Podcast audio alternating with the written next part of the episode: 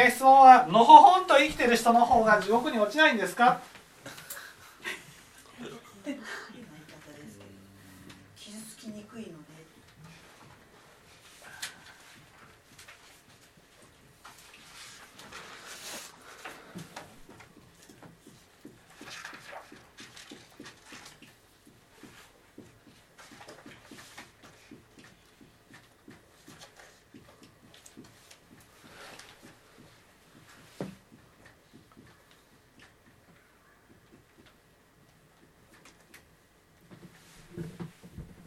これはですね結論から言うと落ちにくいです。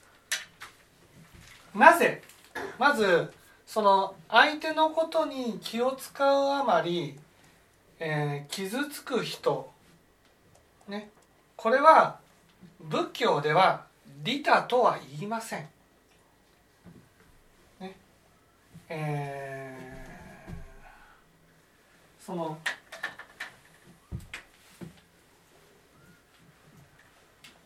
傷つくのは何度も言うように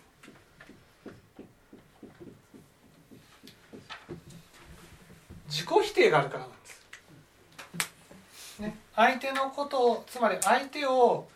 もう仏様だったらね例えば自分の言動で相手を傷つけるようなことがあったとしても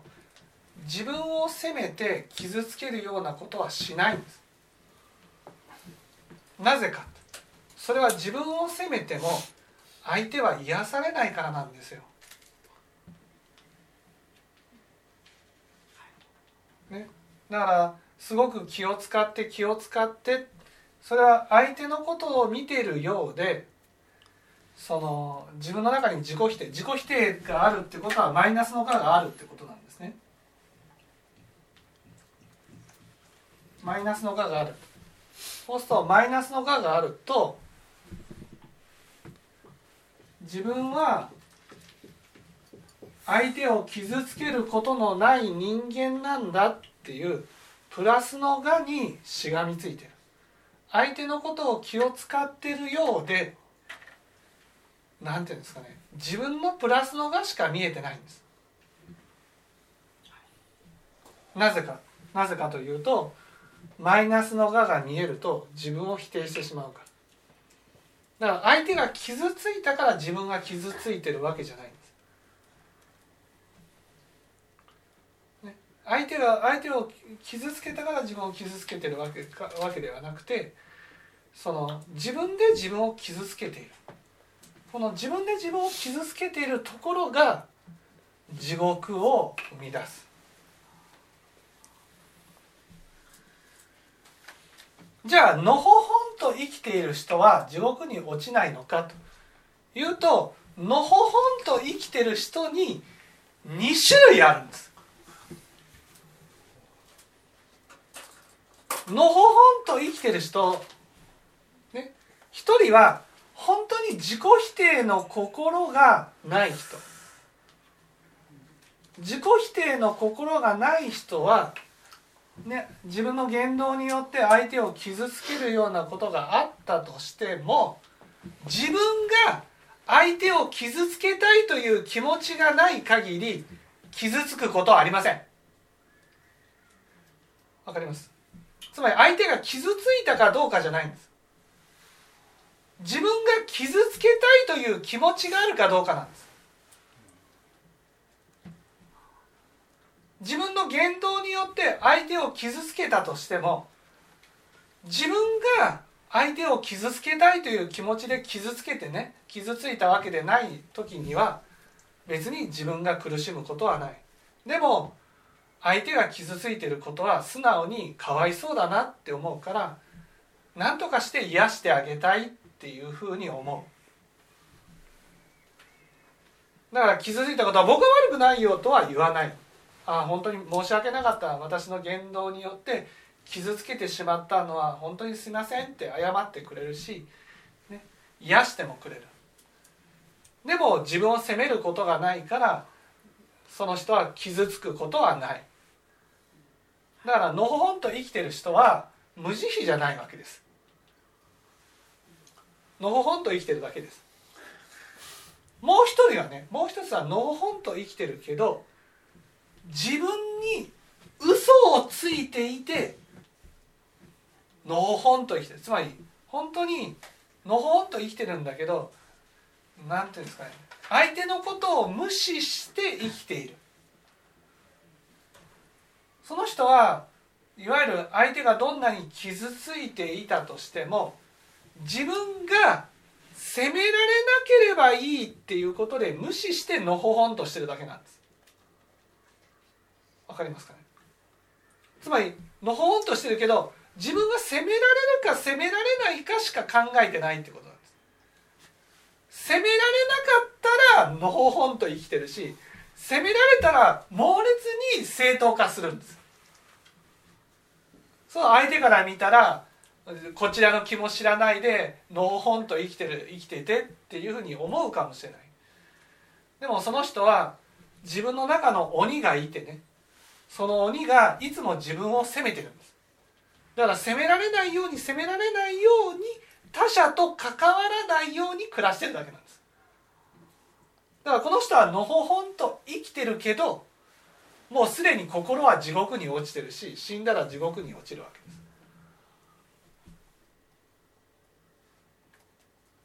のほほんで生きているようで心は苦しんでる。そうそうそうそうだから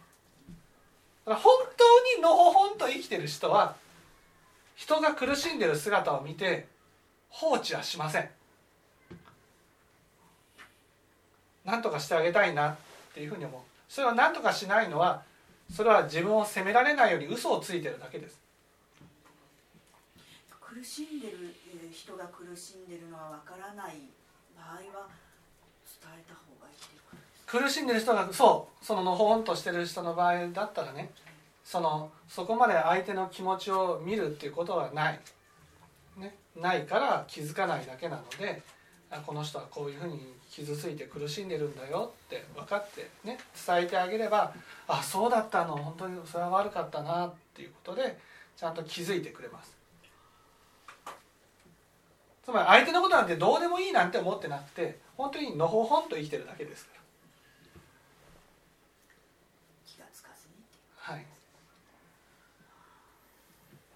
その問題がわからない人にはやっぱり問題を提示してあげるということが必要だっていう。まあでもその場合はですねそういういわゆるのほほんと生きてる、ね、苦しんでる人の場合はですね責められるか責められないかで生きていますから問題を提示されると自分を責めちゃうんです。だから自分なんていないない方がいいんだとかそんな発想をしていくわけです。本当にのほほんとしてる人は自己否定の心がないからねあ悪かったってなるけどその嘘をついてね自分に嘘をついてのほほんとしてる人はそういうことを教えてもらうことによって自己否定が起きるわけです。だから反省するよりも自分を責めちゃうんです。じゃあその人がどういう人かというのを本当によくよく知らないとはいそこに貶めてしまうみたいな。そうそうそうそうそう。はい。難しい。ね難しいはい。だからのほほんと生きてるから何を言ってもいいんだっていうわけじゃなくてそれは相手と関わってしまったら自分を責めね。責めだから本当にのほほんと生きてる人は実際少ないんですよ。自己否定が。なくてね。だから私たちがあの人のほほんと生きてるんじゃないかって思う人は多くの場合は相手と関わったら自分を責めちゃうからだから相手のことを無視して関わらないようにのほほんと生きてるように見えてるだけで実際は結構苦しみが深い場合が多いと。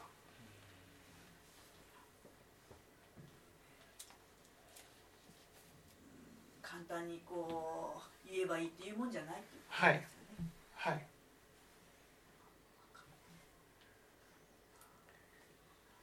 要するに自分自身の心を傷つけてる人の方が地獄に、まあ、地獄そうそうそうそう。地獄っていうのはね苦しいわけです。人のせいで落ちるわけじゃない。自分で自分を傷つけるから地獄に落ちる。多くの場合はそのプラスのがにしがみつくことによってこのマイナスのがをこう傷つけていくわけです。で人生っていうのはその多くの人が京満山を登ってるんですね。京満山っていうのはいわゆる価値のあるものを手に入れて価値のある人間になろうと努力していく。ところが臨終になるとその手に入れた価値のあるものっていうのをその全部置いていかなくちゃいけない。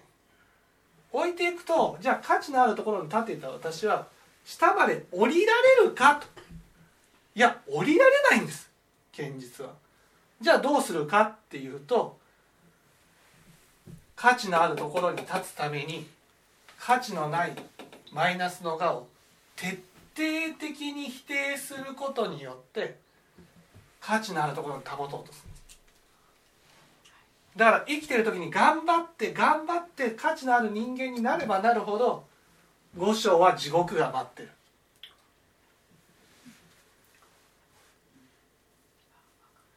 このことを、まあ、人間の実相の話でねまあこの間出た五章の一大事の人間の実相のところでいわゆる松の木の話ね。松の木が終わると3匹の毒竜が出てくる。深海が出てくる。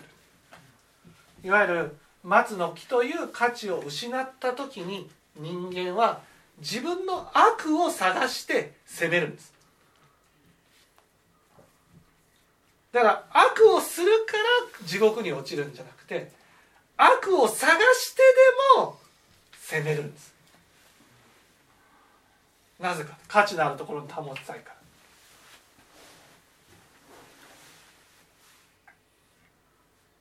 無我っていうのはそれをそれはないものだ。無我っていうのはいわゆるプラスの我とかマイナスの我にとらわれなくなる。そう我にとらわれなくなるあの上田さんのあのその、えーブログやったか。う夢のように毎日をこう過ごすっていう内容の話があったじゃないですか、はい。最近の話で。そのこういろんなことに執着したりとらわれてたらやっぱりそれになんていうんですかとらわれすぎてこう見えなくなるというか。そうですね。その執着するってことはそれを手に入れて自分の価値にしようとしてるそれが執着。執着しないっていうことはいわゆるもう京満山を登ることをやめるってことなんです。だから価値があるとかないとかっていうところにとらわれる心から離れる。だから自分は上とか下とかそんなことにとらわれなくなっていく。そうするとプラスの我とかマイナスの我にとらわれることもなくなって自己否定の心もなくなると簡単じゃないですはい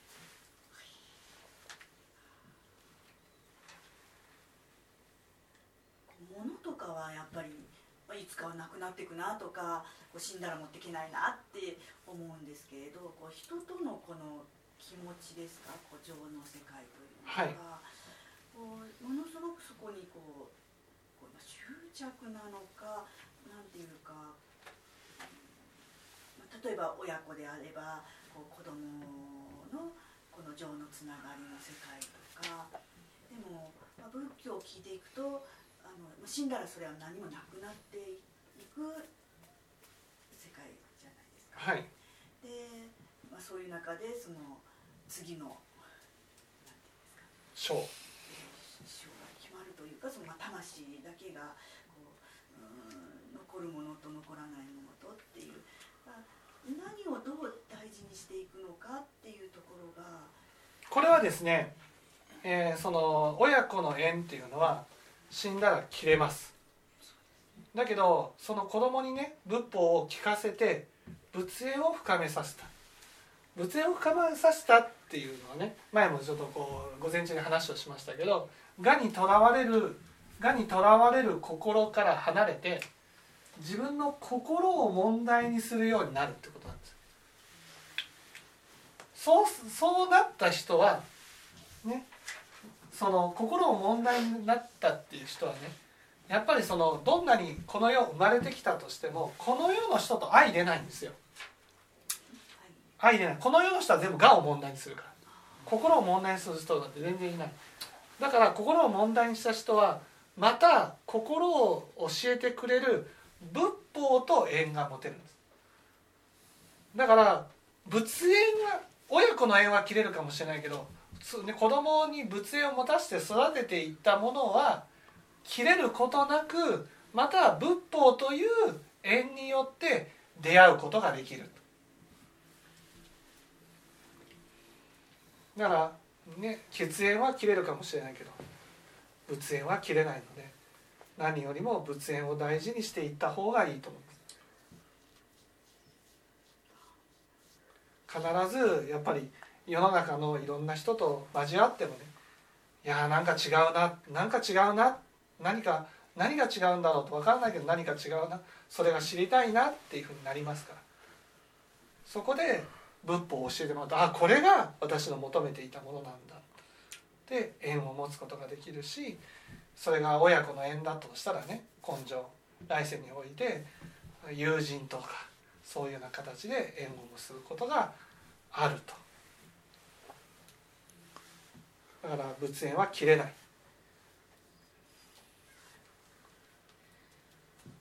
だから根性こうやってね聞いてる人たちとの縁っていうのは